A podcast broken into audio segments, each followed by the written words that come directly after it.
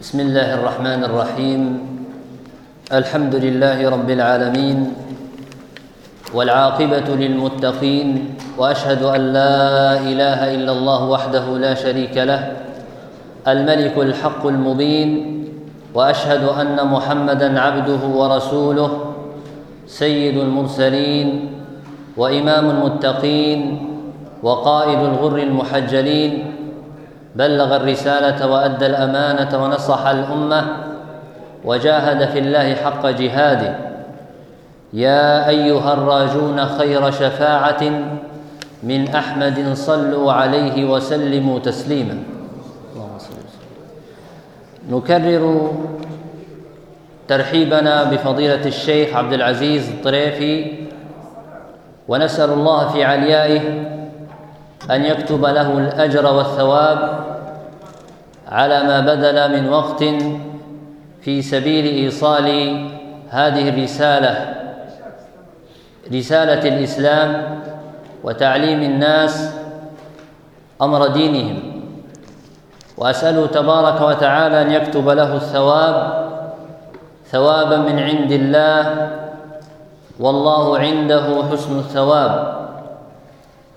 ونيابة عن طلبة العلم في هذه البلاد، فإننا نؤكد على فرحنا الشديد وسعادتنا بهذا الضيف الغالي، ونقول بلسان الحال والمقال: ألا انزلوا فازت دار بقربكم، أهلا وسهلا بكم من زائر زارا. وكما تعلمون أيها الأحبة، في جدول أعمال الشيخ ومحاضراته ودروسه، فإنه سيبتدئ بارك الله فيه اليوم بشرح مقدمة الإمام أبي زيد القيرواني رحمه الله. نبدأ الشيخ إن شاء الله. نعم. بسم الله الرحمن الرحيم. قال أبو محمد عبد الله بن أبي زيد القيرواني رضي الله عنه وأرضاه: الحمد لله الذي ابتدأ الإنسان بنعمته وصوره في الأرحام بحكمته. الحمد لله رب العالمين، وصلى الله وسلم وبارك على نبينا محمد وعلى آله وأصحابه ومن تبعهم بإحسان إلى يوم الدين. أما بعد، ففي عدة مجالس نتكلم بإذن الله عز وجل على هذه الرسالة المختصرة التي جعلها المصنف رحمه الله مقدمة لكتابه الرسالة، وهي في فقه الإمام مالك رحمه الله. ومعلوم أن هذا الإمام هو من أئمة من أئمة المالكية، ومن أجلتهم وصفوتهم ومن متقدميهم ومحرري مذهب الإمام مالك رحمه الله. وعقيدته هذه هي من أنفس العقائد التي دونها المالكيون، جرى بمجموعها مقتفيا أثر السالفين من الصحابة والتابعين وأتباعهم، وهذا من توفيق الله عز وجل وتسديده. وكذلك أيضا فيه إشارة إلى أن عقائد الأولين في القرون الأولى كانت تتمثل عقيدة السلف الصالح الذي يسير على منهاج الكتاب والسنة وما جرى عليه أهل الصدر الأول من الصحابة والتابعين وأتباعهم، وهم خير القرون الذين قال فيهم رسول الله صلى الله عليه وسلم: خير الناس قرني ثم الذين يلونهم ثم الذين يلونهم. وهذا الكتاب إنما هو مجتزأ من الرسالة، ولأهميته اعتنى به العلماء عناية منفردة منفصلة عن الرسالة الفقهية، فكانت هذه المقدمة تجري على طريقة الأوائل، وذلك بجمع مسائل أصول الدين مع فروعه. وذلك أن الأئمة عليهم رحمة الله الأوائل الذين يصنفون في الأحكام يجمعون مسائل العقائد مع مسائل الفقه، وهذه طريقة الذين صنفوا في جمع السنة كالذين صنفوا في الكتب الستة وغيرها كالبخاري ومسلم وأصحاب السنن الأربع وغيرهم، يضعون كتبا للإيمان وللتوحيد وللوحي، ويضمنون ذلك أمورا من الفقه. وذلك أن الفقه والأحكام في اصطلاح الصدر الأول يريدون به يريدون به عموم مسائل الدين، ولهذا صنف الإشبيلي رحمه الله كتابه الأحكام وجمع فيه أحكام الدين، ما يتعلق بأمور العقائد وكذلك ما يتعلق بأحكام بأحكام الفقه. وكان العلماء عليهم رحمة الله يطلقون الفقه على جميع على جميع علوم الشريعة مما يتفقه فيه بأصول الدين وكذلك بفروعه. ولهذا كتاب الفقه الأكبر كتاب الفقه الأكبر المراد به هو هو أمور العقائد. والنبي صلى الله عليه وسلم حينما قال كما جاء في الصحيح: من يريد الله به خيرا يفقهه في الدين، مراد بذلك سائر أنواع الفقه مما يتعلق بمسائل التوحيد ومسائل ومسائل الأحكام من الحلال والحرام، وكذلك أيضا أمور الآداب. وما زال العلماء على ذلك حتى توسع العلماء في تصنيف علوم الدين إلى أنواع، فجاءت مسائل العقائد ومسائل التوحيد، مسائل الحلال والحرام، وأفردت هذه بالفقه، مسائل الآداب والسلوك، مسائل الأذكار، عمل اليوم والليلة. جاء هذا التفصيل وإفراد مسائل الدين على سبيل على سبيل التجزئة، وهو نوع من تقريب العلوم لا تفريق أوصاله. ولهذا ينبغي لطالب العلم أن يعلم أن مسائل الدين وأحكام الشريعة مترابطة فيما بينها وتتلازم من جهة من جهة تداخلها، فيجد في مسائل الأذكار تعلق بمسائل التوحيد، ويجد أيضا في أمور العبادات تعلق في مسائل العقائد، وكذلك من العقائد ما يدخله العلماء في مسائل الفقه وكذلك العكس. وربما أدخل بعض العلماء بعض فرعيات الدين في مسائل العقائد لأنها هي الفاصل والفيرق والفارق بينهم وبين أهل البدع، كما يدخل العلماء مسائل مثلا مسعى الخفين في مسائل العقائد لأنها فارق بين أهل السنة والرافضة، وغير ذلك من من المسائل الفرعية التي يدرجها العلماء من جهة الأصل في أبواب الفقه. وهذا التقسيم هو تقسيم حسن إذا علمت الغاية منه، وأنه ليس المراد من ذلك هو التهوين من باب دون باب، وتقديم باب من جميع الوجوه على باب آخر.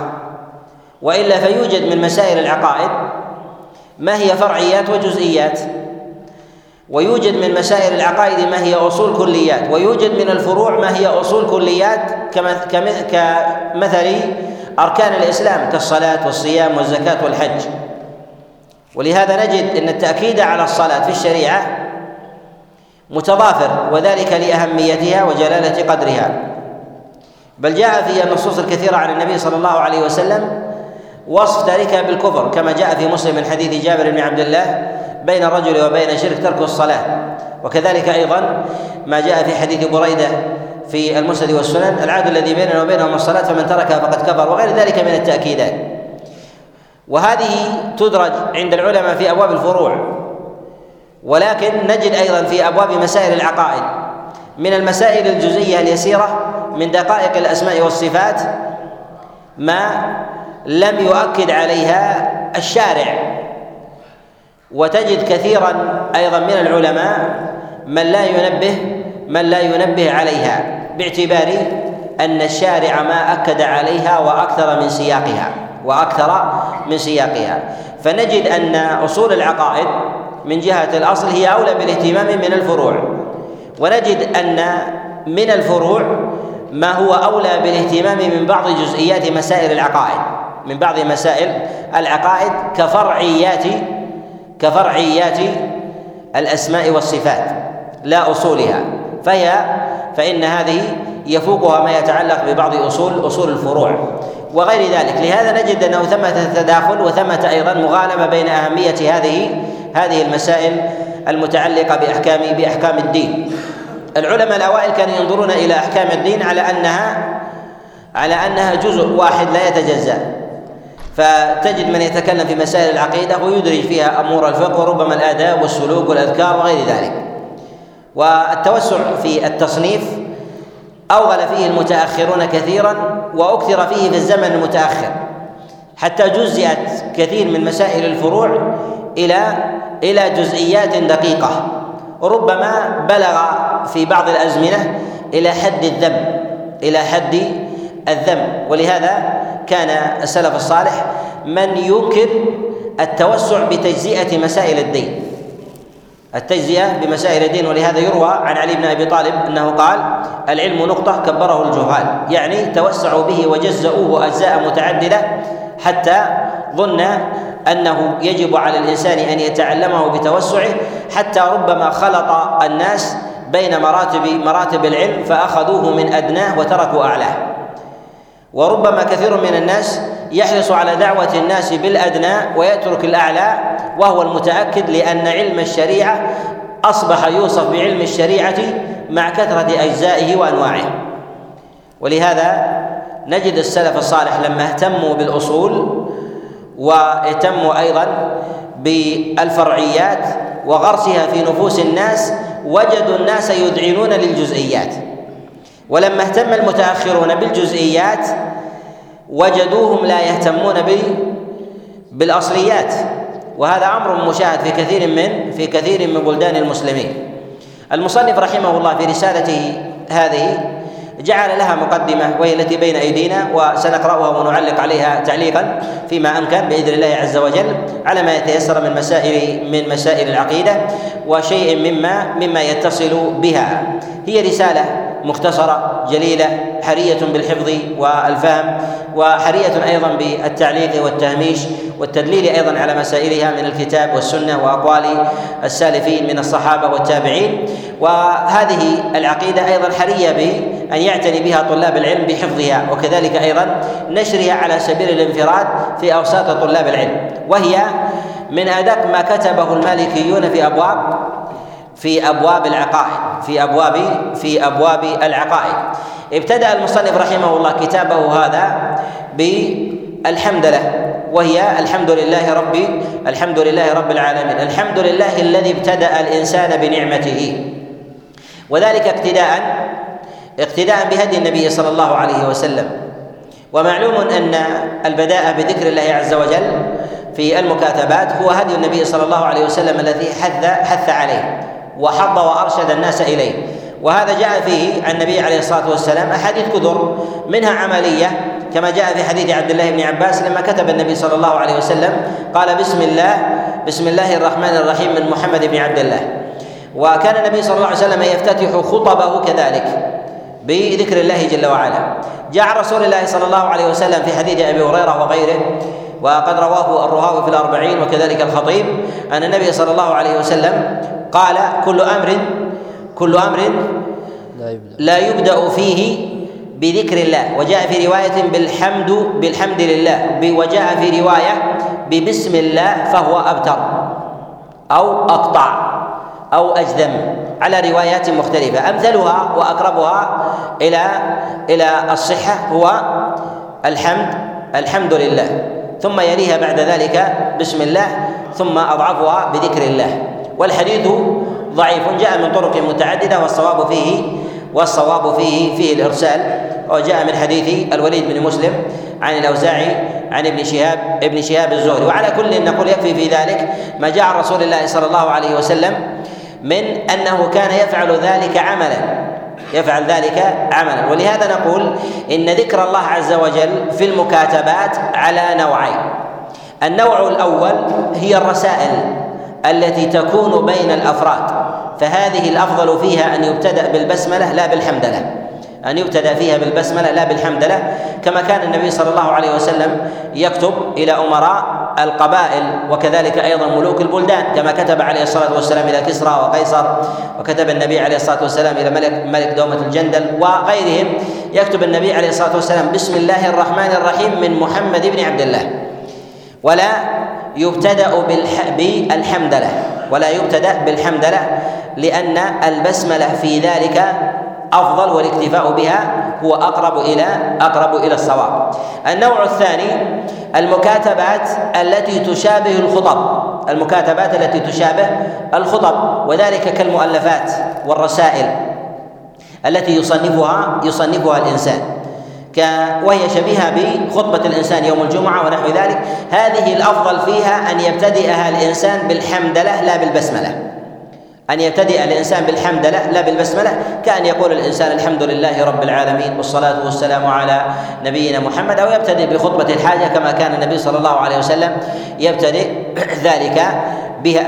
ولهذا نقول إنها على هذا النحو. ولهذا نجد الأئمة عليهم رحمة الله يبتدئون المصنفات بذلك، يبتدئون المصنفات بذلك. منهم من يبتدئ المصنفات بمقدمات يضعونها لكتبهم، ومنهم من يكتفي ببسم الله الرحمن الرحيم، وهذا لهم مناهج في هذا. كالإمام البخاري رحمه الله فإنه ابتدأ كتابه بالبسملة ثم شرع في الكتاب ولم يجعل له مقدمة في ذلك. ومنهم من وضع مقدمة في هذا كالإمام مسلم رحمه الله ثم بعد ذلك شرع. ومنهج البخاري رحمه الله لعله أراد بذلك أن هذا وحي معظم، وهو قول النبي صلى الله عليه وسلم، وهو ما ينبغي أن يبتدى به، وكأنه أراد أن كلام النبي عليه الصلاة والسلام ينبغي ألا يقدم له بأقوال الرجال، وإنما يفتتح ببسملة ثم يبدأ بهذا الوحي ثم يبدأ بهذا الوحي كحال القرآن، يبتدئ الإنسان بالبسملة ثم ثم يدخل يدخل إليه، وهو أشرف وأعظم كلام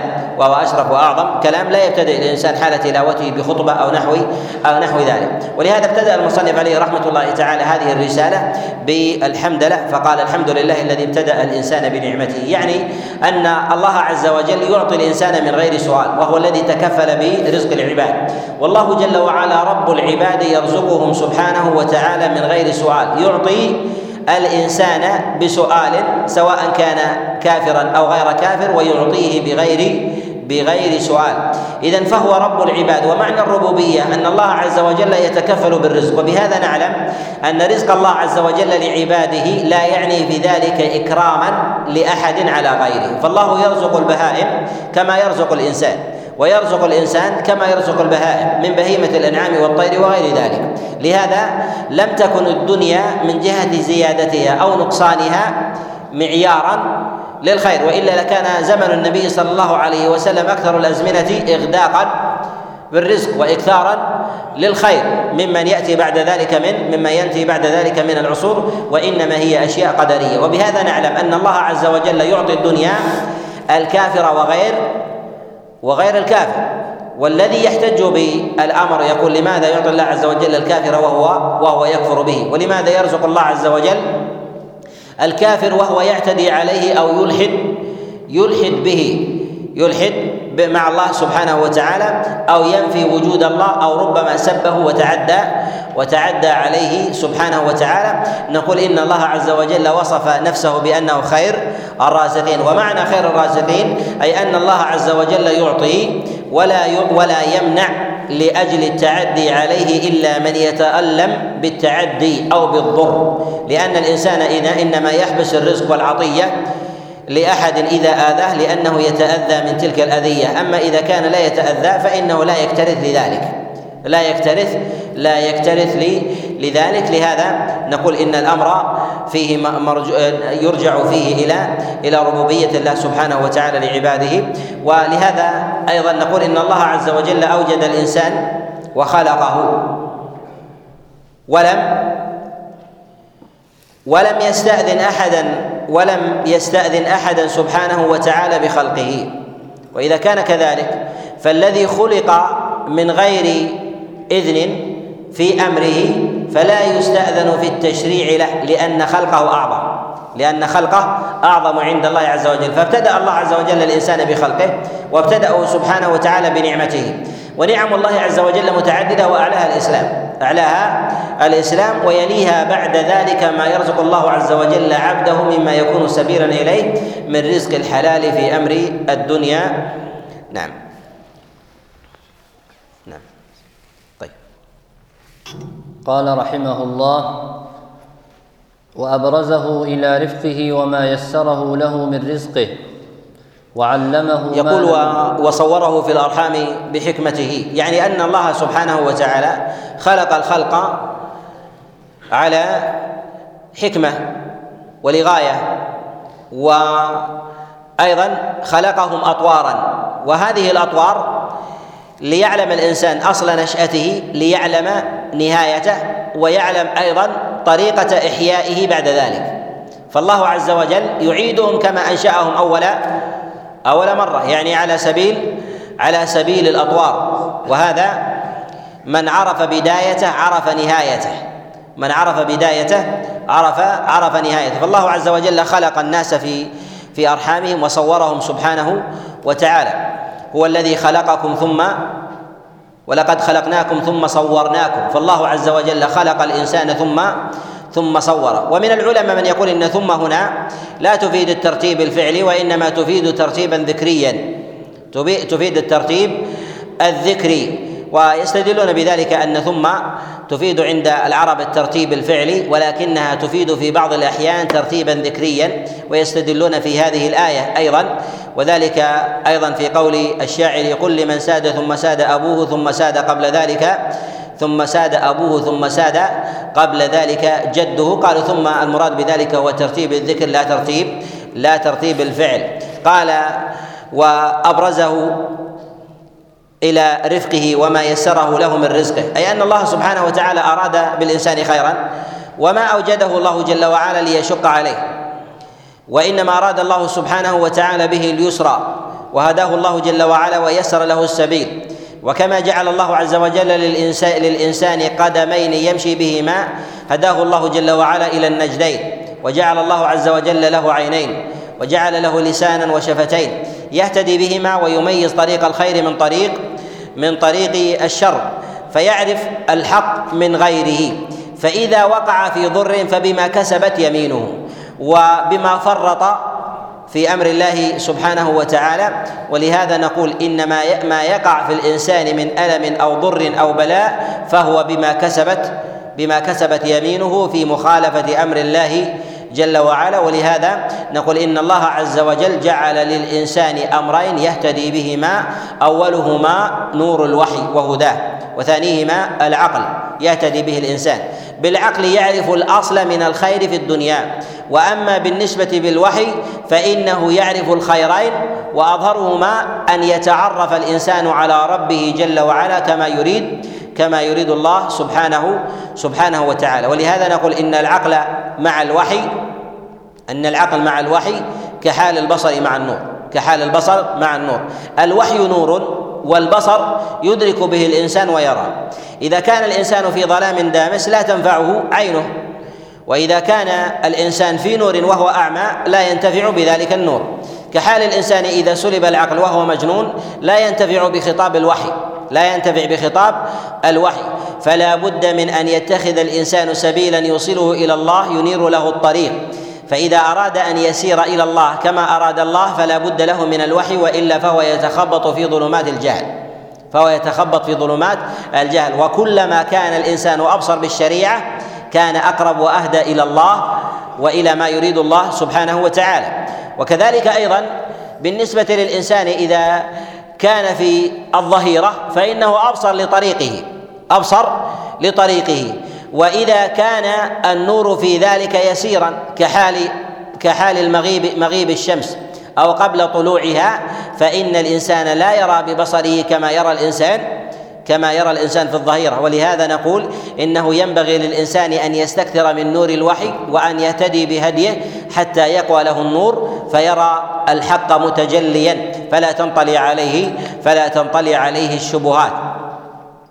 والله سبحانه وتعالى أراد بعباده اليسر والرفق، ولهذا يقول الله جل وعلا واصفا شريعته وإرادته الشرعية لأمته، يقول سبحانه وتعالى يريد الله بكم اليسر ولا يريد ولا يريد بكم العسر. وقد جاء النبي عليه الصلاة والسلام أيضا في حديث عبد الله بن عباس، وكذلك أيضا في حديث أنس بن مالك أن النبي صلى الله عليه وسلم قال لمعاذ بن جبل وأبي موسى قال يسرا ولا تعسرا وبشرا ولا ولا تنفرا. والنبي صلى الله عليه وسلم كذلك حتى في أمر الدنيا كان يتوجه إلى اختيار الخير الخير الأيسر ولا ولا يتجاوزه إلا إذا كان إثما. ولهذا يقول تقول عائشة عليه رضوان الله تعالى ما خير رسول الله صلى الله عليه وسلم بين أمرين إلا اختار أيسرهما ما لم يكن إثما، فإذا كان إثما كان أبعد الناس أبعد الناس عنه.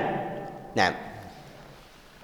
وعلمه ما لم يكن يعلم وكان فضل الله عليه عظيما. فالإنسان ولد جاهلا لا يعلم من العلم شيئا، فالله عز وجل علمه. ومنافذ العلم إلى الإنسان ومنافذ العلم التي توصل إليه العلم هي حواسه حواسه الخمس، فالبصر منفذ إلى إلى إلى داخله ليعلم، وكذلك السمع، وكذلك الشم، وكذلك الإحساس، وكذلك الذوق، وهذه حواس الإنسان الخمسة.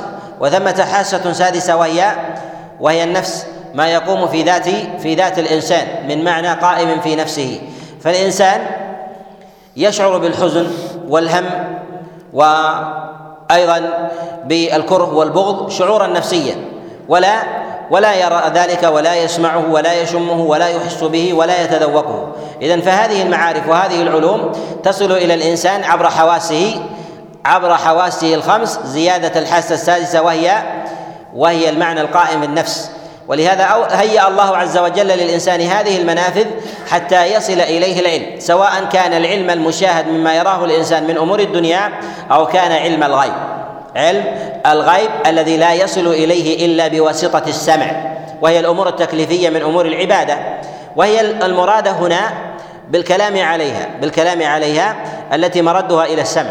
ولهذا الله جل وعلا يقول للنبي عليه الصلاة والسلام: وإن أحد من المشركين استجارك فأجره حتى يسمع كلام الله، حتى تريه الكون، حتى تريه الأرض، حتى تريه السماء أو الفجاج، أم يسمع كلام الله، حتى يسمع كلام الله، لأن الإنسان لن يعرف الله عز وجل إلا بوحي الله لن يعرف الله عز وجل إلا بوحي الله ثم يستدل ويهتدي على أصل وجود الله بما بما يراه في هذه الكون وعلى وحدانيته سبحانه وتعالى، لكنه لا يهتدي إلى معرفة إلى معرفة تفاصيل صفات الله عز وجل وحقه سبحانه وتعالى بالعبادة، وكذلك أيضا بمعرفة أنواع العبادة إلا بما شرع الله جل وعلا وما شرعه الله عز وجل في كتابه وسنة رسول الله صلى الله عليه وسلم.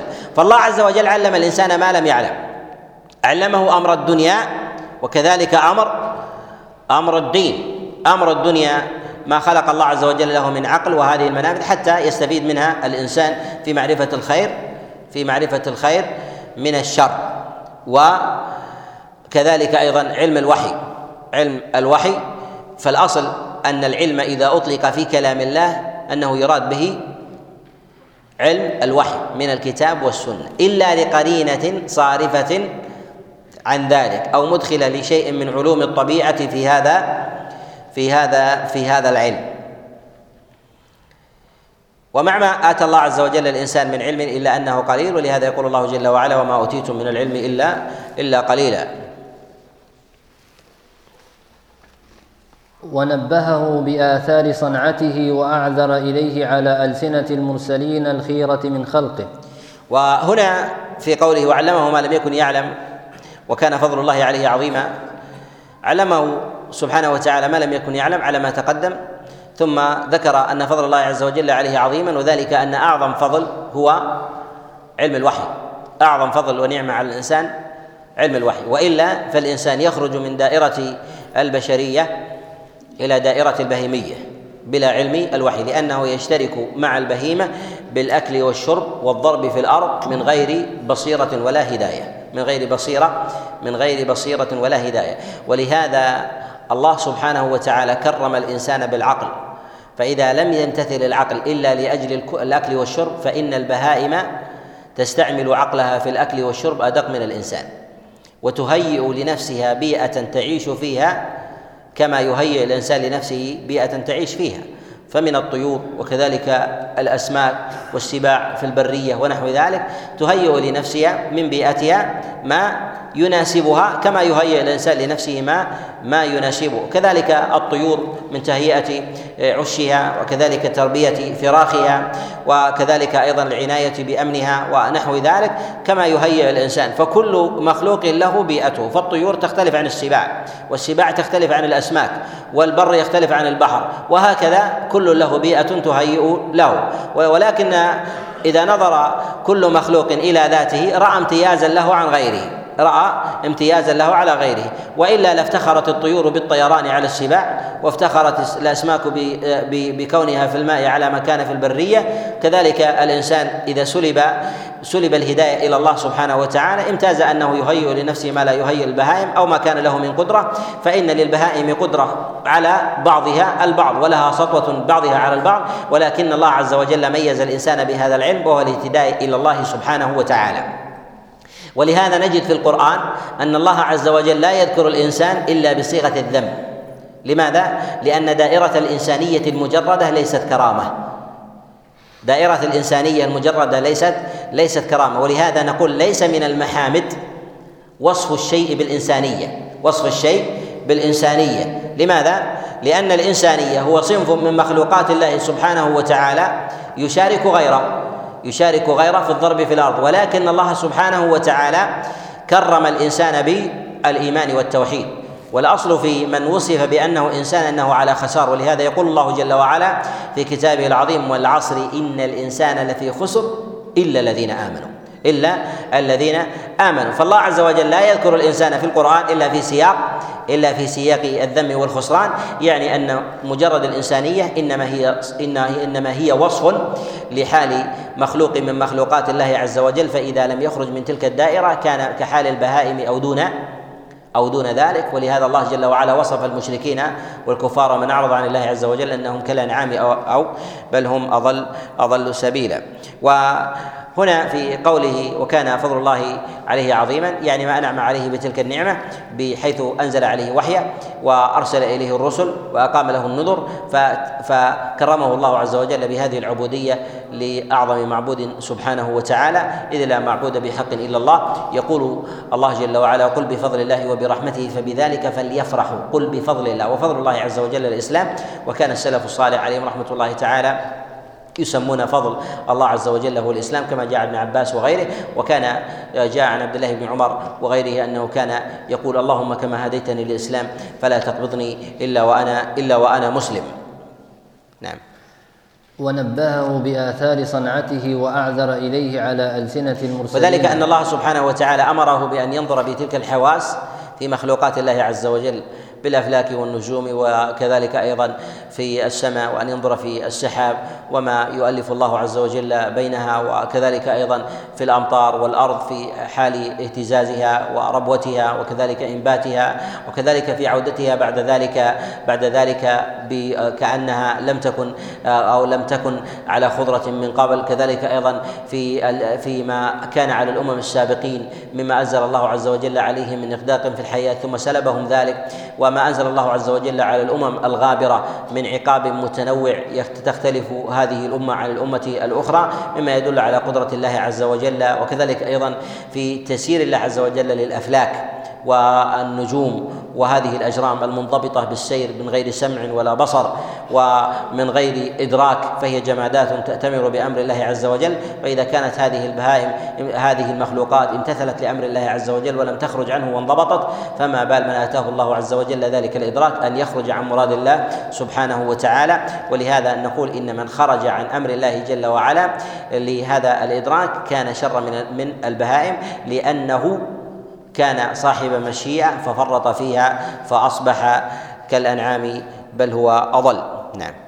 وأعذر إليه على ألسنة المرسلين الخيرة من خلقه، فهدى من وفقه بفضله وأضل من خذله بعدله. الله سبحانه وتعالى لا يظلم الناس مثقال ذرة، فمن وفقه إلى الخير فالله عز وجل تفضل عليه، ومن لم يوفقه الله عز وجل إلى الخير وفيقال إن هذا بما كسبت يد الإنسان، وهو اختيار اختاره جعله الله عز وجل له اختيارا اختيارا له، فالله سبحانه وتعالى لا يظلم أحدا. ولهذا جاء في الأصمعي من حديث أبي ذر النبي صلى الله عليه وسلم قال: قال الله جل وعلا: يا عبادي إني حرمت الظلم على نفسي وجعلته بينكم محرما فلا تظالموا. فالله عز وجل لا يظلم الناس مثقال ذرة مثقال ذرة وما ربك بظلام بظلام للعبيد. ولهذا فالله سبحانه وتعالى أقام العدل والميزان والقسط وأمره أن يقام في الناس، وجعله سبحانه وتعالى هو هو الأمر الذي يكون بينهم بينه وبين عباده من جهة القضاء والتشريع، وكذلك أيضا من جهة الحساب الحساب يوم يوم القيامة. والله سبحانه وتعالى كرم الخلق كما تقدم بها بكتبه وكذلك أيضا برسله يدلونهم في حال انحراف، فكلما انحرفت الأمة بعث الله عز وجل إليها النذر. ولهذا يقول النبي صلى الله عليه وسلم كما جاء في حديث أبي هريرة قال: كانت بنو إسرائيل تسوسهم أنبياؤهم، كلما ذهب نبي خلفه نبي بعده. وجاء أيضا عن النبي عليه الصلاة والسلام أن الله جل وعلا قال: خلقت عبادي حنفاء فاجتالتهم الشياطين. يعني الأصل في الخلقة أن الله عز وجل خلق الإنسان مهديا وفطره على الفطرة الصحيحة، كما في قول الله جل وعلا: فطرة الله التي فطر الناس عليها. وفي الصحيحين أيضا من حديث أبي هريرة: ما من مولود إلا ويولد على الفطرة فأبواه يهودانه أو ينصرانه أو يمجسانه. نعم. ويسر المؤمنين لليسرى وشرح صدورهم للذكرى فآمنوا بالله بألسنتهم ناطقين. ومن أعظم النعم أن يهيأ الإنسان لليسرى، ومن التهيئة في ذلك أمورا قدرية يهيئها الله عز وجل للإنسان من غير اختيار، منها أن يولد الإنسان من أبوين مسلمين وأن يوجد أيضا في بيئة مسلمة، فهذا من الأمور القدرية التي لا اختيار للإنسان فيها، فهذا من نعمة الله عز وجل على عباده. وقد يفوق الإنسان ذلك غيره ممن لم يهيأ له ذلك قدرا، أن يؤمن الإنسان في بلد ليس ليس فيها مسلمين، أو يسلم الإنسان من أبوه ومن أبوين ليس ليس بمسلمين. ولهذا نقول إن فضل الله عز وجل على عباده يتنوع، وربما يريد الله عز وجل بالإنسان خيرا وهو من أبوين ليس من أهل الإسلام، وذلك أنه يريد بذلك أن يعظم أجر أن يعظم أجره أجر ذلك المتعبد له بأنه ولد في بيئة ليست إسلامية ثم آمن، فذلك أشد مشقة عليه ممن ولد في بيئة إسلامية ثم بقي على الإسلام. فكل له وجه من أمور التوفيق، فكل له وجه من أمور التوفيق والهداية، يريد الله عز وجل بأقوام خيرا، والله سبحانه وتعالى لا يريد بعباده إلا لا يريد بعباده إلا إلا ذلك. وكذلك أيضا من أراد الله عز وجل له الهداية شرح صدره للإيمان وشرح صدره للإسلام بأن يقبل الحق، ومن لم يرد الله عز وجل به خيرا سلبه سلبه ذلك، أن يجعله لا يقبل الإسلام ويضيق عند سماعه وينصرف وينصرف منه، فيختم الله عز وجل على سمعه وبصره ويجعل على قلبه غشاوة. نعم. فآمنوا بالله بألسنتهم ناطقين وبقلوبهم مخلصين وبما أتتهم به رسله وكتبه عاملين. وهنا ذكر المصنف رحمه الله قال: فآمنوا بالله بألسنتهم ناطقين وبقلوبهم مخلصين، يعني مخلصين بما نطقوا. فهو ذكر الثلاثة هنا في تعريف الإيمان، وهي نطق باللسان وعمل القلب والجنان، وكذلك أيضا عمل الجوارح عمل الجوارح ولهذا نقول إن الإيمان قول وعمل، ويأتي الكلام على هذه المسألة بإذن الله. وتعلموا ما علمهم ووقفوا عندما حد لهم واستغنوا بما أحل لهم عما حرم عليهم. يقول: وتعلموا ما علمهم، يعني أخذوا ذلك العلم استرشادا واستضاءة، وذلك لفضل العلم ومنزلته. والله سبحانه وتعالى جعل أشرف العلم هو بشرف المعلوم، وأشرف معلوم هو العلم بالله سبحانه وتعالى، فكان علم الوحي هو أعظم العلوم على الإطلاق، وهو الذي أمر النبي الله جل وعلا نبيه أن يسأله زيادة فيه، قال: وقل رب زدني علما. وقد رفع الله عز وجل أهل الإيمان كما في قوله جل وعلا: يرفع الله الذين آمنوا منكم والذين أوتوا العلم درجات والله بما تعملون بما تعملون خبير. نعم. أما بعد، أعاننا الله وإياك على رعاية ودائعه وحفظ ما أودعنا من شرائعه. وهنا في مسألة التعلم أنهم تعلموا العلم ثم وقفوا عند الحدود ولم يعلموا ثم يفرطوا من جهة العمل، لأن العلم يقيم على الإنسان الحجة، والجاهل الذي لا يعلم خير من العالم الذي الجاهل الذي لا يعمل خير من العالم الذي لا يعمل، لأن هذا أظهر في باب العناد أظهر في باب في باب العناد، وإن لم يكن الجهل في ذلك عذر لكل لكل أحد، إلا أن العالم كلما استزاد علما استزاد معرفة بأحكام الله عز وجل وحكمه وأوامره، فإذا فرط في ذلك كان أظهر في المخالفة والعناد وعدم الاكتراث والمبالاة بأمر الله. أما بعد، أعاننا الله وإياك على رعاية ودائعه وحفظ ما أودعنا من شرائعه، فإنك سألتني أن أكتب لك جملة مختصرة. أما, أما بعد أما بعد وهي فصل الخطاب. وكان النبي صلى الله عليه وسلم يستعمل فصل الخطاب في في خطبه عليه الصلاة والسلام، وكذلك أيضا الخلفاء الراشدون من بعده وفي كتاباتهم أيضا. واختلف في من أول من بدأ ذلك أول من بدأ ذلك وهذا يفتقر إلى دليل صريح في هذا، وهي على أقوال، قيل ستة وقيل سبعة أول من بدأ بهذا، ولكن لا يصح في ذلك شيء من الأدلة صراحة في أول شيء في هذا، وإن ثبت عن بعض ما نقل عنهم ذلك. يقول: أعننا الله وإياك على رعاية ودائعه وحفظ ما أودعنا من شرائعه. هذا من الدعاء المستحسن في الدعاء للقارئ، وكذلك الدعاء أيضا للكاتب هذه الرسالة. وفيه أيضا أن الإنسان ينبغي أن يلتجئ إلى الله سبحانه وتعالى في فهم العلم ورعايته، فربما يتعلم الإنسان العلم ولا يحفظ تلك الوديعة بالتفريط فيها، لا يحفظها من جهة العمل ولا يرعاها أيضا ويحفظها من جهة من جهة صيانتها من الهدر والنسيان. فإن الإنسان إذا أقام الحجة عليه ثم عطلها حفظا وعطلها عملا فإن ذلك من فإن ذلك أظهر في عدم المبالاة والاكتراث بأمر الله سبحانه وتعالى. يقول: وحفظ ما أودعنا من شرائعه من شرائعه لدينا دين ولدينا شريعة لدينا دين ولدينا ولدينا شريعة. دين الله عز وجل الإسلام هو واحد، وأما الشرائع فهي متعددة، ولكل جعلنا منكم شرعة ومنهاجا. وكذلك أيضا بالنسبة للدين في قول الله جل وعلا: إن الدين عند الله الإسلام إن الدين عند الله الإسلام. ولهذا نقول إن الدين واحد والشرائع والشرائع متعددة، هي التي تختلف في شرائع الأنبياء. وأما بالنسبة لدين الإسلام فهو واحد منذ أن أنزل الله عز وجل آدم إلى نبينا محمد صلى الله عليه وسلم، إذا طرأه تبديل فإنه يجدد في ذلك، ويستعمل الدين ويدخل فيه الشريعة، ويستعمل الشريعة ويدخل فيها الدين، وبينهما عموم وخصوص في ذلك.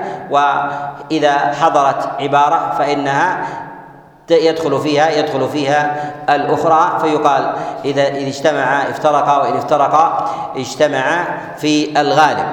نعم. فإنك سألتني أن أكتب لك جملة مختصرة من واجب أمور الديانة، مما تنطق به الألسنة وتعتقده القلوب وتعمله الجوارح. وفي هذا إشارة إلى معنى أن هذا المصنف إنما صنفه المصنف رحمه الله لطلب من طلبه في ذلك، وأنه ينبغي لأهل العلم في حال رؤيتهم لحاجة الناس في مسألة من المسائل أن يكتبوا إليهم لإقامة الحجة.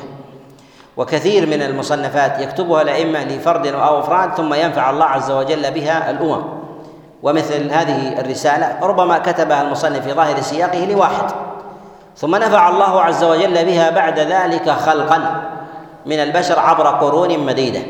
ولهذا إذا ظهر من الإنسان الصدق عمم الله عز وجل نفعه، فكان نفعه على الواحد متعدل إلى إلى الأمم والخلق. وإذا علم الله عز وجل عدم صدقه لو خاطب الخلق كلهم جعل الله عز وجل خطابه إلى إلى أفول وإضمحلال وزوال. ولهذا نقول إن الصدق له أثر له أثر في ذلك، فإن الله عز وجل يجعل أمور الناس في تبليغ العلم كحال كحال الغيث كحال الغيث منها ما ينزله الله عز وجل وينفع بها، ومنها ما ينزله الله عز وجل على مواضع لا لا تنبت. فالله سبحانه وتعالى هو الذي يجعل القبول القبول لعباده.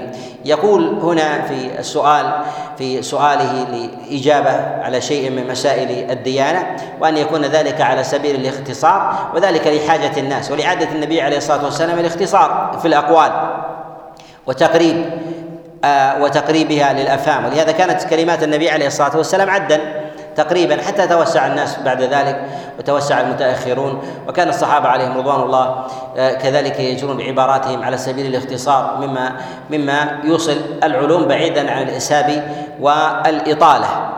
وقال: مختصرة من واجب أمور الديانة مما تنطق به الألسنة وتعتقده القلوب وتعمله الجوارح، إشارة إلى أن الإسلام هو هذه الثلاثة: نطق اللسان وعمل القلب، ونطق اللسان وعمل القلب وعمل وعمل الجوارح. نعم. وما يتصل بالواجب من ذلك من السنن من مؤكدها ونوافلها ورغائبها وشيء من الآداب منها. وكأنه هنا جعل هذه الثلاثة، وهي عمل القلب ونطق اللسان وقول الجو وعمل الإنسان في جوارحه، منها ما هو واجب ومنها ما هو مستحب وهو كذلك وهو كذلك فثمة أمور واجبة على الإنسان بقلبه، وثمة أمور ليست بواجبة، هي من الأمور المستحبات هي من الأمور المستحبة وذلك ما يتعلق في أمور العلو في مراتب التوكل، العلو في مراتب الرجاء، التعلق بالله سبحانه وتعالى، تعلق تعلق الصديقين وغير ذلك. هذه هي من مراتب الكمال، هي من مراتب من مراتب الكمال. كذلك أيضا بالنسبة للنطق باللسان ثمة ما هو واجب على الإنسان كالنطق بالشهادتين، كما في قول النبي صلى الله عليه وسلم في الصحيحين وغيره من حديث أبي هريرة وأنس بن مالك قال: أمرت أن أقاتل الناس حتى يشهدوا أن لا إله إلا الله وأن محمد رسول الله. هذا إذا النطق من الواجبات. من عمل القلب أيضا ما هو واجب كمسألة المحبة، حب الله عز وجل وخشيته، كما في قول النبي عليه الصلاة والسلام في حديث أنس بن مالك قال: لا يؤمن أحدكم حتى أكون أحب إليه من ولده وولده والناس والناس أجمعين.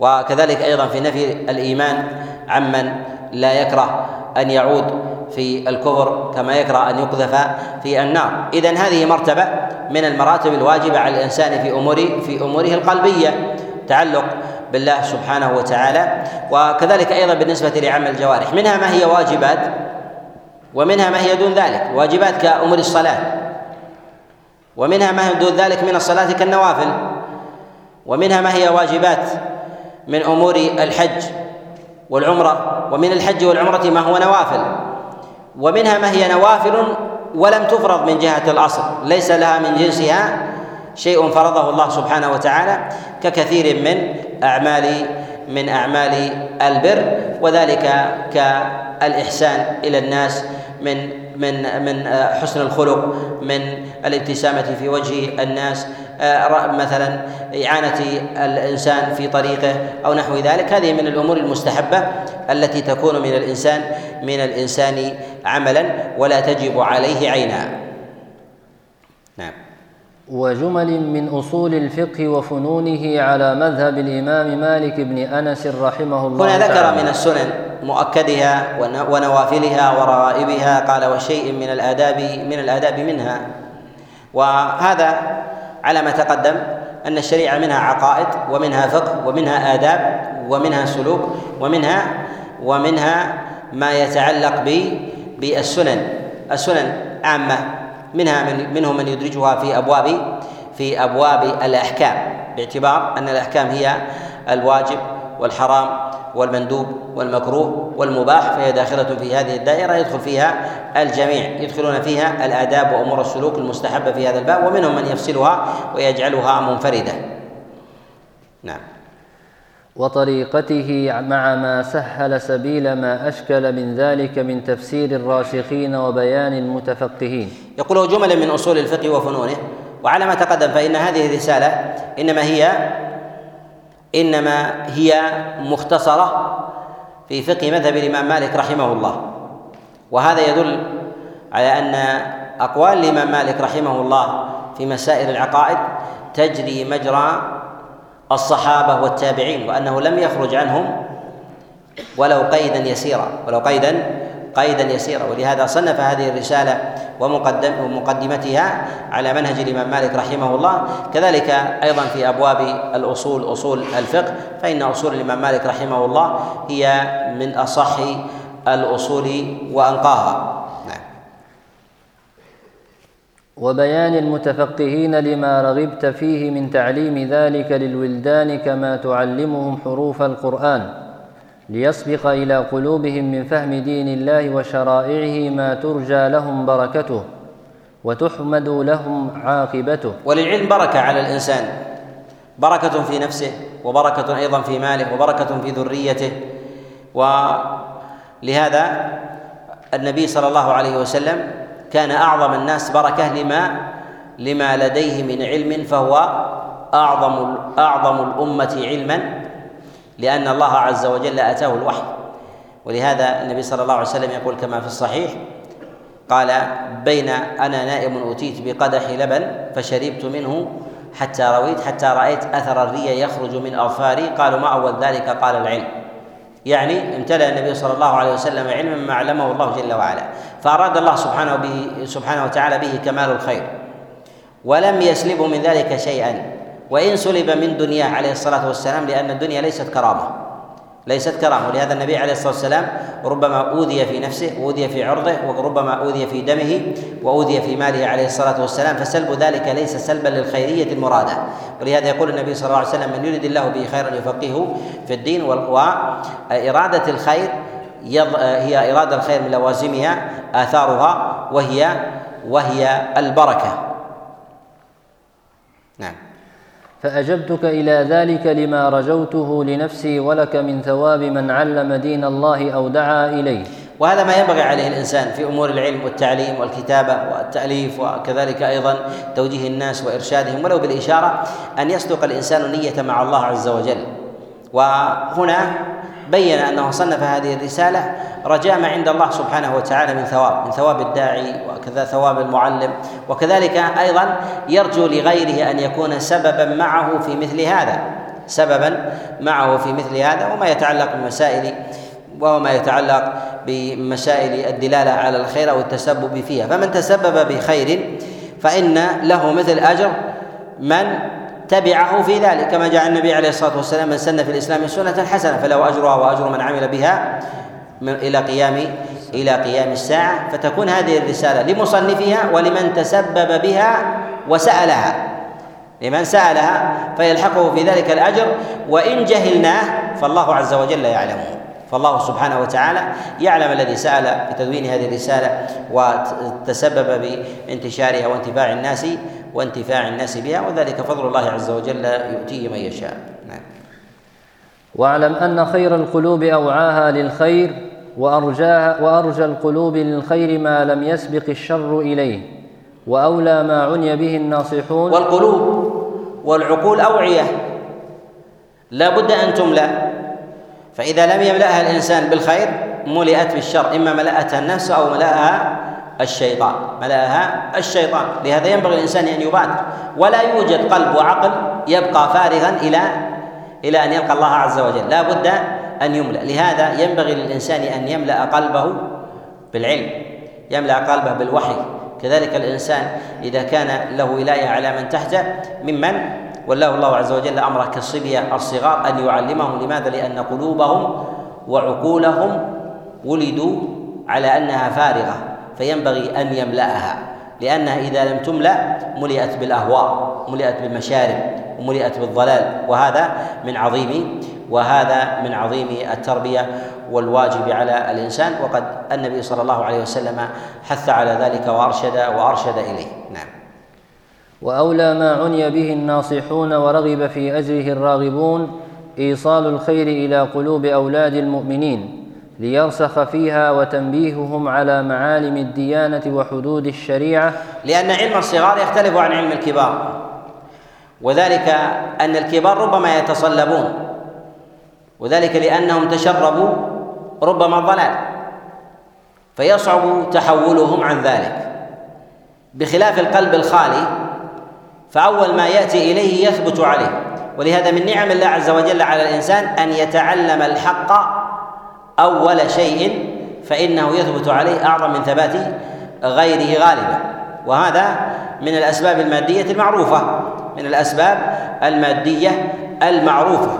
ولهذا النبي صلى الله عليه وسلم أرشد إلى تعليم الصغار ومبادرتهم في ذلك، فقال النبي صلى الله عليه وسلم: مروا أولادكم بالصلاة وهم أبناء سبع سنين، يعني من بداية الإدراك، بادرهم بعمل الخير قبل أن يبادروا بعمل الشر، واضربوهم عليها لعشر، يعني التطويع على مثل هذا العمل حتى يخضعوا ويقبلوا ويقبلوا بالحق، بخلاف القلوب المتصلبة فربما تتشرب الكبر كما يتشرب الإسفنج الماء، أو يتشرب ربما الأرض الماء، فلا يستطيع الإنسان أن يعيد الماء الماء من تراب قد شرب شربه، ولا يستطيع الإنسان إخراجه. فلهذا الأرض الممتلئة والمشبعة بالماء إذا أسقيت بماء آخر فإنه يطفح عليها، أوليس كذلك؟ كذلك حال الإنسان وقلبه، إذا كان ممتلئا بالحق وجاءه الباطل خرج منه خرج منه لماذا؟ لأنه ممتلئ. وأعظم النفوس عنادا التي تشرب الباطل، ولهذا يقول الله جل وعلا عن بني إسرائيل في العجل في قوله قال سبحانه وتعالى وأشربوا في قلوبهم العجل، يعني أن قلوبهم تشربت حب العجل حتى صعب أو شق عليهم أن أن يتحولوا. نعم. ليرسخ ليرسخ فيها وتنبيههم على معالم الديانة وحدود الشريعة ليراضوا عليها وما عليهم أن تعتقده من الدين قلوبهم. الشريعة لها حدود حدها الله عز وجل، الله سبحانه وتعالى يقول تلك حدود الله ومن يتعد حدود الله، فالله عز وجل قد جعل حدود حدود الدين على معالم مرسومة وأمر بلزومها وعدم الخروج منها، وحذر الله جل وعلا أيضا من الابتداع والإحداث في دينه، ولهذا يقول الله جل وعلا وأن هذا صراطي مستقيما فاتبعوه ولا تتبعوا السبل فتفرق بكم عن سبيله. ويقول النبي عليه الصلاة والسلام كما جاء في الصحيحين من حديث عائشة من أحدث في أمرنا هذا ما ليس منه فورد، في البخاري من حديث عائشة من عمل عملا، في مسلم من حديث عائشة من عمل عملا ليس عليه أمرنا فهو فهو رد. ولهذا نقول إن ما يتعلق بمسائل الشريعة هي محدودة ومرسومة، وحذر النبي عليه الصلاة والسلام من الخروج عنها، ولهذا قال النبي عليه الصلاة والسلام عليكم بسنتي، ثم قال بعد ذلك عليه الصلاة والسلام بعدما أوصى بالصحابة وكذلك بسنتهم قال وإياكم ومحدثات الأمور، يعني ما كان خارجا عن الشريعة من أمور الديانة فهو ضلالة وبدعة في دين الله سبحانه وتعالى. نعم. وما عليهم أن تعتقده من الدين قلوبهم وتعمل به جوارحهم، فإنه روي أن تعليم الصغار لكتاب الله يطفئ غضب الله، وأن تعليم الشيء في الصغر كالنقش في الحجر. وهذا أمر معلوم، الإنسان إذا تعلم ابتداء فإنه يتشرب الشيء ولا يزول عنه، وكلما اعتاد الإنسان على شيء ثبت ورسخ عليه. وكما ذكر فإن العلم في الحجر في في الصغر كالنقش بالحجر، وهذا وهذا أمر مجرد.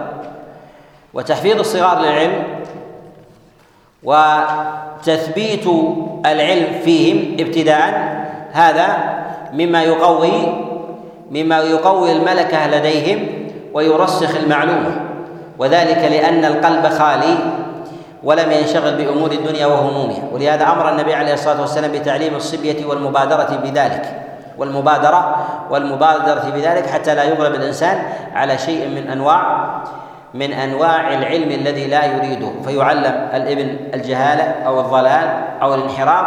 ونحن في زمن قد كثرت منافذ التعليم والتلقي عند الصغار، وقد فتحت الفتن بجميع أنواعها من فضائيات ومسموعات ومقروءات وكذلك ملاهي متنوعة، فإذا أورق وأشبع قلب الإنسان بذلك من صغره صعب عليه أن يوضع فيه غير ذلك. ولهذا نقول مبادرة في تعليم الصبيان قبل أن يبادر قبل أن يبادروا بخلاف بخلاف ذلك.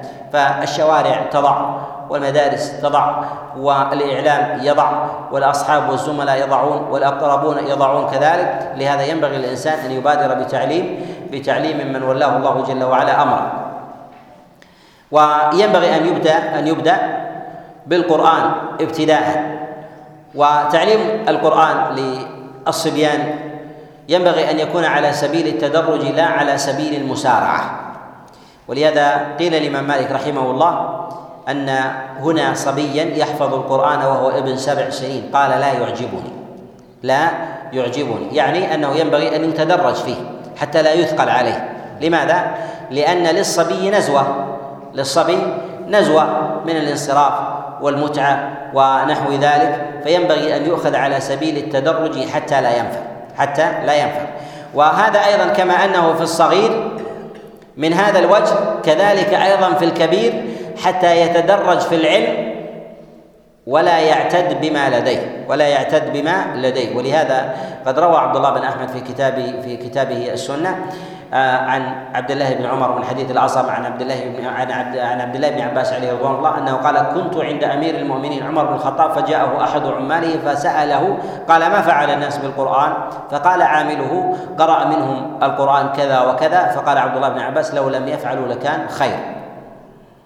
قال: فزجرني عمر بن الخطاب عليه رضوان الله تعالى. فقال عبد الله بن عباس: فخرجت مهموما على وجهي فعادني بعض أهلي وما بي من وجع. قال: يعني مهموما من زجر عمر له.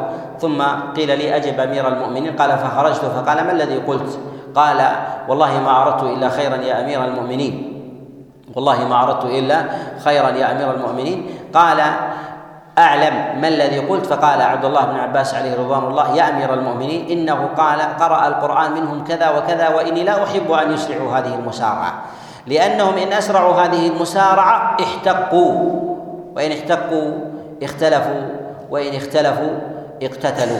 يعني الإنسان يظن أن كثرة كثرة العلم لديه هي بكثرة المحفوظ والمسارعة به، فاحتقوا، كل يدعي أن الحق لديه، أحفظ القرآن، أحفظ السنة، ظن أن هذا هو العلم. لا، العلم هو أيضا فهم فهم وإدراك وخبرة في الحياة وتدرج فيها شيئا فشيئا، فلا يصدر الإنسان لمجرد محفوظاته، بل لا بد من معرفة الواقع ومعرفة الحال وأين توضع الأدلة ونحو ذلك. قال عمر بن الخطاب لعبد الله بن عباس: قال لله أبوك كنت أكتمها حتى حتى قلتها حتى قلتها يعني أنها موجودة في نفسي مثل هذا الأمر، ولكن أنت جسرتني عليها جسرتني عليها وهذا من الفقه والسياسة الشرعية. لهذا ينبغي أن يتدرج في تعليم الصبيان ويتدرج في تعليم الكبار، يتدرج في تعليم الصبيان من جهة الحوض، يتدرج ويوضع لهم أحزاب وأجزاء بحيث يمر عليه سنتين، ثلاث سنوات، أربع سنوات قد أتم القرآن، ولا يشد عليه مثلا في فترة زمنية معينة. كذلك أيضا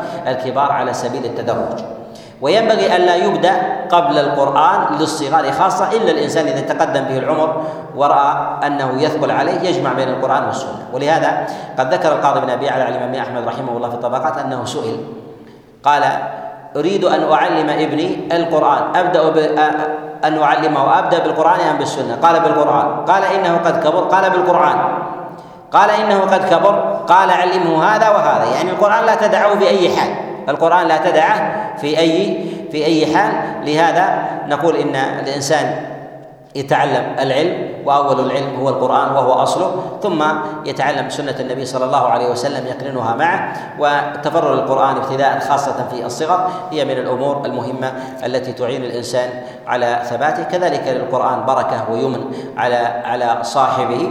وقد جاء النبي صلى الله عليه وسلم أنه قال كما جاء في حديث عقبة قال: لو جعل القرآن في إهاب ثم ألقي في النار ما مسته النار. ومراد النبي عليه الصلاة والسلام في ذلك أن القرآن في جوف الإنسان، والإنسان من جلد، وأن الله عز وجل لا يعذب عبده لو ألقي في النار وهو صاحبه صاحب القرآن، وهذا من فضل الله عز وجل. طبعا من تعلم القرآن لله سبحانه وتعالى، بخلاف من قرأ القرآن ليقال قارئ فإنه أول من تسعر به النار، كما جاء في مسلم من حديث سليمان بن يسار عن أبي هريرة عليه رضوان الله. نعم. وقد مثلت لك من ذلك ما ينتفعون إن شاء الله بحفظه ويشرفون بعلمه ويسعدون باعتقاده والعمل به. وقد جاء أن يؤمر بالصلاة لسبع سنين ويضرب عليها لعشر ويفرق بينهم في المضاجع. وكذلك هذه الرسالة دليل على عناية الأئمة عليهم رحمة الله بالصبيان بتعليمهم مسائل العقائد. فهذه الرسالة هي المصنفة من جهة الأصل للصغار، مصنفة لي للأولاد، ولكن لما فيها من معاني جليلة القدر وأصول عظيمة يتعلمها الصغار وكذلك أيضا وكذلك أيضا الكبار. وفيها عناية أولئك الجيل بتعليم الصغار وتفقيهم العقيدة وتبصيرهم بما فيها من من معاني وأحكام وكذلك أدلة. نعم. فكذلك ينبغي أن يعلموا ما فرض الله على العباد من قول وعمل قبل بلوغهم ليأتي عليهم البلوغ وقد تمكن ذلك من قلوبهم وسكنت إليه أنفسهم وأنست بما يعملون به من ذلك جوارحهم. وهذا على ما تقدم في حديث عمرو بن شعيب عن أبيه عن جده النبي صلى الله عليه وسلم قال مروا أولادكم بالصلاة وهم ابناء سبع واضربوهم عليها لعشر وفرقوا بينهم بالمضاجع. فهذا يعني المبادرة بالتعليم. وكان النبي صلى الله عليه وسلم يعلم الصبيان ويرشدهم عليه الصلاة والسلام، يعلمهم الأصول ويعلمهم الفروع. ولهذا عبد الله بن عباس نهز الاحتلام ويقول كما في البخاري قال توفي النبي عليه الصلاة والسلام وأنا قد حفظت المفصل، يعني من القرآن. وكان أيضا يعلمه النبي صلى الله عليه وسلم كثيرا من الأحكام، فكان النبي صلى الله عليه وسلم يقول له يا غلام احفظ الله يحفظك يا غلام إلى آخره. وكذلك أيضا في قوله يا غلام سم الله وكل بيمينك وكل مما يليك، هذا إرشاد إلى آداب، إرشاد إلى أصول، إرشاد إلى إلى أحكام متنوعة. فينبغي الإنسان أن يجعل العلم في تربية الصغار متنوعا بحسب المناسبات. إذا كان على طعام أرشدهم، إذا وجدهم يلعبون علمهم آداب اللعب، وإذا كانوا في موضع صلاة علمهم علمهم أحكام الصلاة. فيستغل الأوقات ويرشدهم إلى إلى الأحكام في مناسباتها. نعم. وقد فرض الله سبحانه على القلب عملا من الاعتقادات، وعلى الجوارح الظاهرة عملا من الطاعات. وسأفصل لك ما شرطت لك ذكره بابا بابا ليقرب من فهم متعلميه إن شاء الله تعالى. وإياه نستخير وبه نستعين، ولا حول ولا قوة إلا بالله العلي العظيم. وصلى الله على سيدنا محمد نبيه وآله وصحبه وسلم تسليما كثيرا. وهذا من جميل التوكل والاستعانة والالتجاء إلى الله عز وجل، والبراءة أيضا المتضمنة البراءة لما يوجد في النفس من اعتماد عليها واعتماد على علمها واعتماد على ذكائها وقدرتها. فالبراءة من ذلك هي من علامة أهل الإيمان، وألا يعتمد الإنسان في ذلك إلا على ربه سبحانه وتعالى، فهو الذي يوفق الإنسان ويسدده ويعينه ويرشده إلى ويرشده إلى إلى الصواب. نعم. باب ما تنطق به الألسنة وتعتقده الأفئدة من واجب أمور الديانات. وهذا هو الغالب الذي يبتدئ به الأئمة في مسائل العقائد، أن يبتدئوا بالأصل العام في في عمل في عمل الإنسان وموضع الإيمان، وهو أصل مواضع في القلب، وكذلك أيضا بقول اللسان وعمل الجوارح. وهذا هي مواضع الإيمان وأوعيته التي لا يكون الإيمان إلا لا يكون الإيمان إلا إلا بها. فإذا فهم ذلك أدركت الحقيقة من معنى الإيمان، أدركت الحقيقة من معنى الإيمان، حتى لا يظن أن الإيمان إنما هو إنما هو آداب أو مجرد سلوك أو مجرد قول متجرد عن عمل الجوارح أو نحو ذلك. حتى ظل كثير من أهل البدع في هذا الباب أنهم جعلوا الإيمان إما معاني مخصوصة جعلوها وأخرجوا غيرها غيرها منها. فطريقة الأئمة عليهم رحمة الله تعالى في هذا أنهم يبتدئون بالإيمان وتعريفه أنه قول وعمل واعتقاد. نعم. من ذلك الإيمان بالقلب والنطق باللسان أن الله إله واحد لا إله غيره ولا شبيه له ولا نظير له. يقول من ذلك الإيمان بالقلب والنطق باللسان أن الله لا إله لا إله واحد أن أن الله إله واحد لا إله غيره. الإيمان المراد المراد به هو القول والعمل والاعتقاد، وهو شامل لهذه الأشياء، والعمل عمل الجوارح وقول اللسان، وكذلك عمل عمل القلب وقول القلب وقول القلب. ولهذا نقول إن هذه الثلاثة هي الإيمان، إن هذه الثلاثة هي هي الإيمان. وما يذكره العلماء في قول اللسان وعمل الجوارح وكذلك وقول اللسان وعمل الجوارح واعتقاد القلب أن هذه شروط الإيمان أو أركان الإيمان أو أجزاء الإيمان. هذه وإن دل بعضها على بعض المعاني الصحيحة إلا أن لها لوازم ربما أدت إلى بعض المعاني إلى بعض المعاني القاصرة إلى بعض المعاني القاصرة. فنقول إن الإيمان هو اعتقاد القلب وقول اللسان وعمل الجوارح، لا نسميها شروطا ولا أركانا ولا واجبات، وإنما نقول هي الإيمان هو هذه الثلاثة. فإذا نقص واحد منها واختل واحد منها لا يسمى إيمان. وذلك مثلا كصلاة المغرب كم ركعة؟ ثلاثة. إذا نقصت واحدة هذه مغرب وليست مغرب، ليست مغرب. كذلك أيضا الإيمان قول اللسان وعمل الجوارح واعتقاد واعتقاد الجنان وهو وهو القلب وهو القلب. وبعض العلماء يتجوز بذكر بعض الألفاظ فيقول هي أركان الإيمان، أو يقول هي واجبات الإيمان، أو شروط الإيمان. منهم من يقول شروط صحة أو شروط كمال أو غير ذلك من التي تلزم لها لوازم، في ذلك لوازم مخالفة للمعنى الوارد في الشرع للمعنى الوارد في الشرع. وأوضح هذا وأبينه أن نقول إن الإيمان هو هذه الثلاثة هو هذه الثلاثة. ومن تشبيه ذلك أيضا حتى يقرب المعنى وكحال رسول الله صلى الله عليه وسلم. رسول الله صلى الله عليه وسلم واحد أو متعدد؟ وواحد، وهو محمد بن عبد الله بن بن عبد المطلب. هذه الثلاثة هي محمد أو غير محمد؟ هي محمد. إذا قلنا صالح بن عبد الله بن عبد المطلب هو محمد؟ ليس محمد. وإذا قلنا محمد بن صالح بن عبد المطلب محمد وليس محمد؟ ليس محمد. إذا قلنا محمد بن عبد الله بن صالح هل هو النبي صلى الله عليه وسلم؟ ليس النبي عليه الصلاة والسلام. كذلك أيضا الإيمان الإيمان قول وعمل واعتقاد، هل هي أركانه أو شروطه أو واجباته؟ منهم من يستعمل هذه الاصطلاحات، منها ما هو أقرب إلى الصواب من من الآخر، كالأركان أقرب من الواجبات، والواجبات أقرب من الشروط.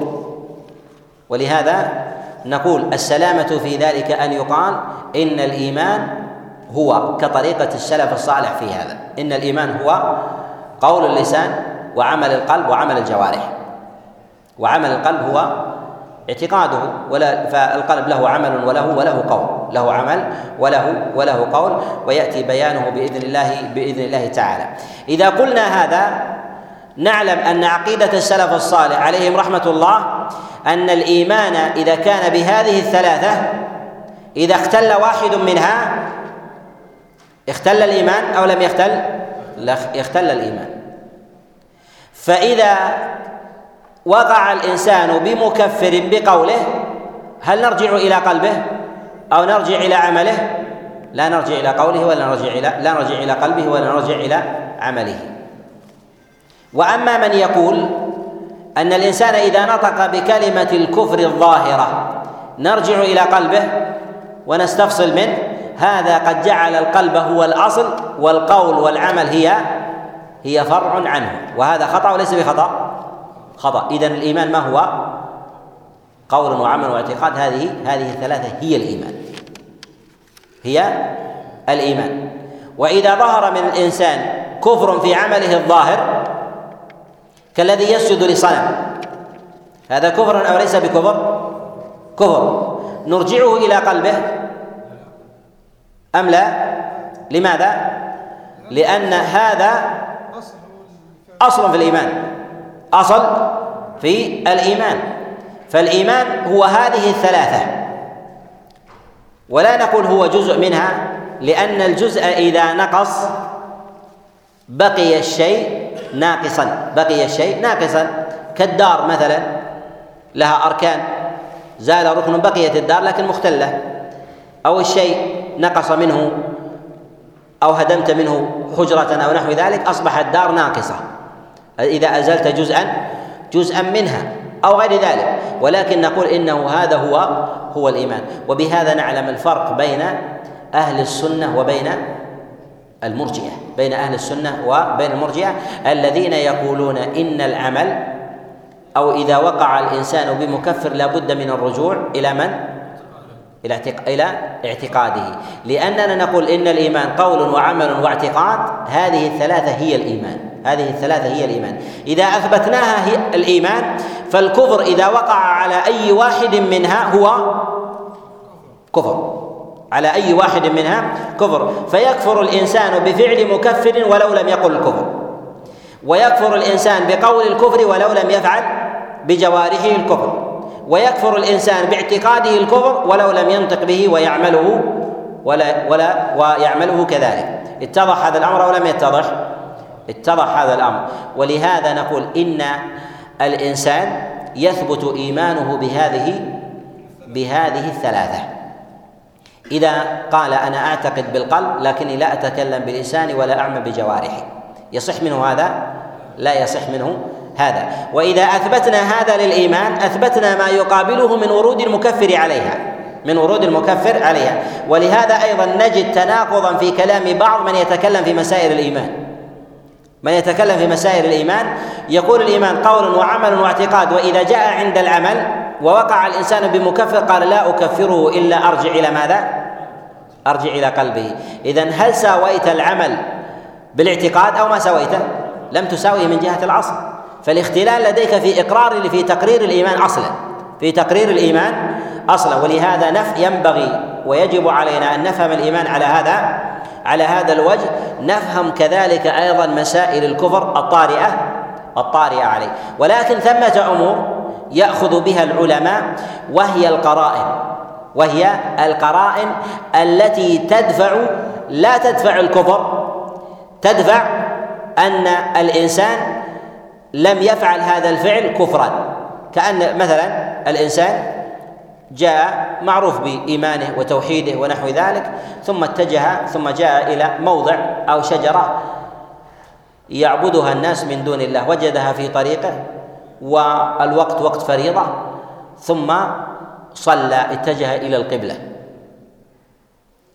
تعلم أن هذه الشجرة أنت تعبد من دون الله، لكن تعلم أن هذا الرجل رجل صاحب إيمان، صاحب إيمان وتوحيد، وممن ينكر مثل هذا الأمر، وتعلم أنه لا يعلم أن هذه الشجرة تعبد من دون من دون الله، وتعلم أيضا أن الشريعة شرعت سترة للمصلي، ثم جاء واستقبلها، هل تعذر بالتماس العذر له أم لا تعذر؟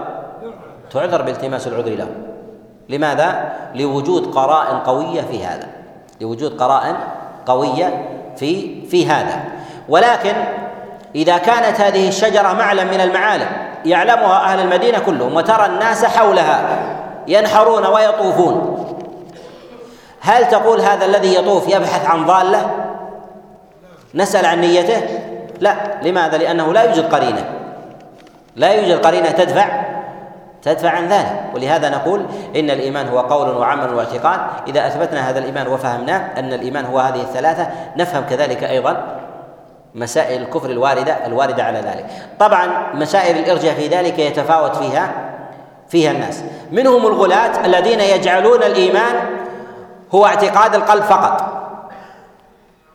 منهم من يجعله المعرفة، أن يعلم أن الله عز وجل هو هو الخالق فقط، وهؤلاء الغلاة من الجهمية وغيره، وهذا وهذا غاية الضلال، لأنهم يدخلون حتى إبليس، لأن إبليس لديه معرفة قلبية وليس لديه لديه معرفة قلبية. فرعون لديه معرفة قلبية؟ نعم.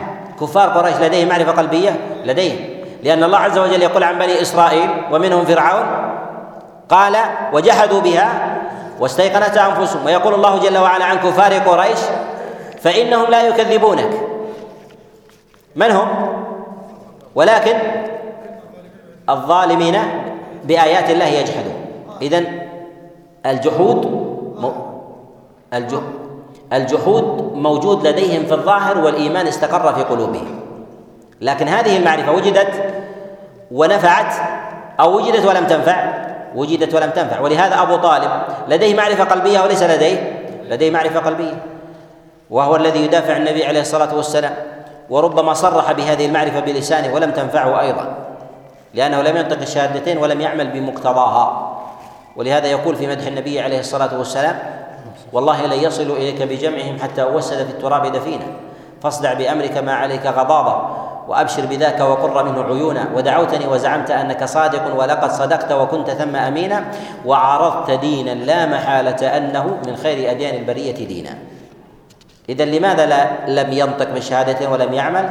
لولا الملامة أو حذار مسبة لوجدتني سمحا بذاك يقينا. هل نفعت المعرفة القلبية؟ لم تنفع لم تنفعه ذلك، مع أن هذه أبيات شائعة في في المدح. لهذا لا نثبت لا نثبت الإيمان لشخص يمدح الإسلام ويثني عليه أو يثني على محمد أو على دين محمد حتى يظهر منه حتى يظهر منه القول والعمل. لماذا؟ لأنه ممتاز عن غيره ممتاز عن غيره والمسألة ليست مسألة عاطفية، هذا إيمان ودين شرعه الله عز وجل للأمة ويجب عليها أن تمتثل. ومنهم من يقول إن، وهم دون أولئك الذين يقولون إن الإيمان هو اعتقاد القلب وقول اللسان ولو لم يعمل الإنسان، وهم على مراتب. منهم من يقول إن العمل هو شرط كمال، ومنهم من يقول هو شرط صحة، ومن يقول إنه شرط صحة هو أقرب إلى الصواب، من يقول هو شرط شرط كمال، ومنهم من يقول إنه لا لا علاقة له بالإيمان وإنما يزيد به الإيمان وينقص. وهذه طوائف الأرجاء وهي وهي على مراتب، وسبب الخلل في ذلك هو أصل الخلل في معنى الإيمان. ولهذا تجد عبارات العلماء في تعريف الإيمان يقولون الإيمان هو قول وعمل واعتقاد، لا يقولون أركان ولا يقولون واجبات ولا يقولون شروط. هذه التفصيلات والتجزئات وجعل أركان وشروط إنما جاءت بعد بعد ذلك. وصنع بعض العلماء بحسن قصد بحسن قصد فتولد عند بعضهم وعند من تلقى عنهم شيئا من المعاني غير الصحيحة لمعنى الإيمان ومعنى ومعنى الكفر. نعم. ولا شبيه له. يقول أن الله إله واحد لا إله غيره، لأن الله سبحانه وتعالى لا معبود بحق إلا هو، فهو الرب جل وعلا الخالق الرازق المحيي المميت. فإذا كان فردا في ذلك فيجب أن يكون فردا سبحانه وتعالى في ألوهيته في صرف العبادة له، وأن المساجد لله فلا تدعو مع الله أحدا. جاء في المساجد، قيل المراد بذلك هي الأعضاء السبعة، هي لله، هو الذي خلقها وهو الذي يأمر الإنسان أن توضع، فإذا كان هو ربها سبحانه وتعالى فوجب أن لا توضع إلا لله. وقيل المراد بذلك هي المساجد التي تبنى لأداء العبادة، فلا تدعو مع الله أحدا يعني لا تشرك مع الله عز وجل غيره. وأعظم ما يعصى الله عز وجل به الشرك، ولهذا يقول الله جل وعلا على لسان العبد الصالح في قوله لابنه يا بني لا تشرك بالله إن الشرك لظلم عظيم، وفي قول الله جل وعلا الذين آمنوا ولم يلبسوا إيمانهم بظلم أولئك لهم الأمن وهم مهتدون. والظلم المراد به ذلك الشرك، كما جاء في حديث عبد الله بن مسعود عن رسول الله صلى الله عليه وسلم يقول ولا شبيه له ولا نظير ولا نظير له. لا إله يعني لا معبود بحق إلا الله. قال بتفسير ذلك بهذا المعنى غير واحد من العلماء كابن جرير الطبري رحمه الله في كتابه التفسير، قال ولا شبيه له ولا نظير وله ولا نظير له ولا ولد له ولا والد ولا صاحبة له ولا شريك ولا شريك له. ولأن الله عز وجل يقول في كتابه العظيم قل هو الله أحد الله الصمد لم يلد ولم يولد ولم يكن له كفوا أحد، فالله سبحانه وتعالى ليس محتاجا إلى أحد. وهذه السورة تسمى بنسب الرحمن، لأن كفار قريش قالوا لرسول الله صلى الله عليه وسلم انسب لنا ربك، فقال فأنزل الله عز وجل عليه هذه هذه السورة، أي أن الله سبحانه وتعالى لا ينتسب إليه أحد من ولد ولا ينتسب إلى أحد من أب أو أو أم، تعالى الله عز وجل عن ذلك. فالله عز وجل هو الأول فليس قبله شيء، وهو الآخر وليس بعده وليس بعده شيء، فلا شبيه له كذلك ولا نظير ولا ند له سبحانه سبحانه وتعالى، ولا صاحبة له ولا ولا شريك. نعم. ليس لأوليته ابتداء ولا لآخريته انقضاء، لا يبلغ كنه صفة لا يبلغ كنه لا يبلغ كنه صفته الواصفون، ولا يحيط بأمره المتفكرون. يعتبر المتفكرون بآياته ولا يتفكرون في مئية ذاته، هنا يقول ليس لأوليته ابتداء ولا لآخريته انقضاء انقضاء لأن الله عز وجل هو الأول والآخر، ولا يبلغ كنها صفته الواصفون. لماذا؟ لأنهم لا يعلمون لا يعلمون ذاته ولا يحيطون به علما، لأنه لم يروه سبحانه وتعالى، والإنسان يعرف الشيء برؤيته وبمعرفة صفاته بمعرفة صفاته أو بمعرفة آياته، والله عز وجل لم يره أحد من عباده في الدنيا، وما جاء في رؤية النبي صلى الله عليه وسلم وما رؤية النبي صلى الله عليه وسلم فيه فهي موضع خلاف، هل رآه برب بعينه أم رآه بقلبه. ولما طلب موسى عليه السلام من ربه جل وعلا أن يراه تجلى الله جل وعلا الجبل فجعله فجعله دكا، والله سبحانه وتعالى يراه عباده بعد ذلك في الآخرة، من شاء من عباده سبحانه وتعالى من أهل من أهل الإيمان. قال ولا يبلغ كنها صفته الواصفون ولا يحيط بأمره المتفكرون، لأنهم لا يحيطون به لا يحيطون به علما، لأن علم الله عز وجل واسع، والإنسان ليس لديه من الإدراك الذي أوجده الله عز وجل فيه الآن ما يستطيع فيه رؤية الله سبحانه وتعالى، حتى يعطيه الله عز وجل من القدرة والإمكان ما يستطيع به أن يرى الله سبحانه وتعالى. ولهذا يقول النبي صلى الله عليه وسلم نور نور أن أن أرى، ويظهر هذا أيضا في تجلي الله عز وجل للجبل. قال يعتبر المتفكرون بآياته ولا يتفكرون في مائية ذاته. يروى في الخبر وهو منكر تفكروا في آيات الله ولا تفكروا في ذاته، تفكروا في آياته ولا تفكروا في في ذاته، وتفكروا في صفاته ولا تفكروا في ذات الله عز وجل. فالله سبحانه وتعالى أمر الناس أن يتفكروا في الآيات، أما التفكر في ذات الله سبحانه وتعالى فإن هذا لا يؤدي الإنسان إلى لا يؤدي الإنسان إلى معرفة الله سبحانه وتعالى، لأن الله عز وجل ليس له مثيل، ولكن يتدبر الإنسان في صفاته من جهة القدرة والقوة والجبروت والعزة وغير ذلك من من صفاته، كذلك في أسماء الله سبحانه وتعالى ومعانيها وأثارها على العباد وغير ذلك. أما ذات الله سبحانه وتعالى فإن الإنسان لا يزيده التفكر في ذلك إلا تحيرا لا يزيد التفكر إلا تحيرا لأنه لماذا؟ لأن الله عز وجل ليس كمثله شيء وهو السميع البصير، والإنسان لا يتفكر بشيء ويحاول أن يوجد شيئا في ذهنه إلا على مثال سابق، والله سبحانه وتعالى ليس له ليس له مثيل سبحانه سبحانه وتعالى. يقول ولا يحيطون بشيء من علمه إلا بما شاء، وسع كرسيه السماوات والأرض ولا يؤوده حفظهما وهو العلي العظيم. وهذا بينه الله سبحانه وتعالى في كتابه كما في آية الكرسي. كذلك أيضا أن الله جل في علاه بين عظم هذه المخلوقات من السماوات والأرض والكرسي وسعته، أنه إذا كانت هذه المخلوقات بمثل هذه العظمة فكيف بعظمة الخالق جل جل في علاه. إذن فعظمة المخلوق دليل على عظمة الخالق ودق وحكمة ودقة وانضباط سير المخلوقات دليل على حكمة الخالق سبحانه وتعالى وعنايته جل وعلا وسعته وسعة علمه وإحاطته سبحانه سبحانه وتعالى. نعم. العالم الخبير المدبر القدير السميع البصير العلي الكبير. وهذه من أسماء الله سبحانه وتعالى التي للإنسان أن يتدبر في في في في آثارها في الناس، وأن يلتمس آثارها في الكون. إذا كان الله عز وجل قدير وكان الله سبحانه وتعالى سميعا بصيرا، يقوم الإنسان بمراقبة الله جل وعلا في فعله وقوله، وكذلك اعتقاده، في سعة علم الله سبحانه وتعالى، في تدبير الله عز وجل للكون، ينظر في آثار ذلك في خلق الكائنات وكذلك خلق الإنسان الذي أمره الله عز وجل أن يتفكر في نفسه.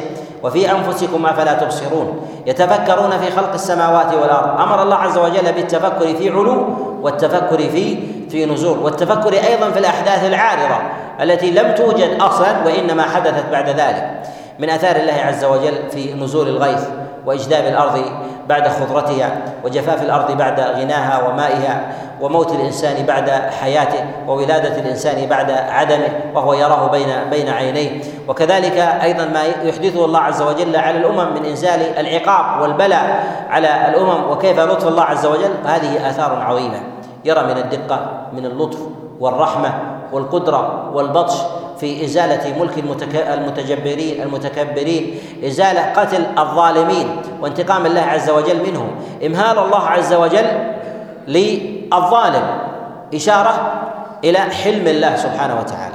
إذا أراد الإنسان أن ينظر ما المعاني في حلم الله عز وجل، في صفة الحلم وما يظهر من من اسم الله عز وجل الحليم، ينظر في حلم الله عز وجل على ظلم الظالمين. لطف الله عز وجل يرى كيف لطف الله سبحانه وتعالى بعبد أنجاه وأخرجه كأنما خرج من بين فرث ودم، فأخرجه الله عز وجل وأنجاه. وكيف أن الله سبحانه وتعالى يهلك الإنسان صاحب الذكاء والحذق والبعد عن مواضع الهلاك، فيهلكه الله جل وعلا وهو في موضع أمان، ويأخذ الله عز وجل ويأخذه الله جل وعلا وينجي الإنسان في تلاطم الأمواج في بحر وظلمات وظلمات، يخرجه الله عز وجل ولو ولو على عود شجرة في أقصى المحيطات، لأن الله عز وجل إذا أراد بعبد لعبد النجاة أنجاه، وإذا أراد بعبد هلاك أهلكه ولو كان ولو كان في بروج في بروج مشيدة، وإذا أراد الله عز وجل بعباد بعبد من عباده غنى أغناه ولو كان في أرض مجدبة، وإذا أراد بعبد فقر أفقره ولو كان يملك كنوز الأرض. وهذه يتأملها الإنسان يجد هذه ظاهرة في أسماء الله سبحانه وتعالى، يلحق هذه المعاني في أسماء الله.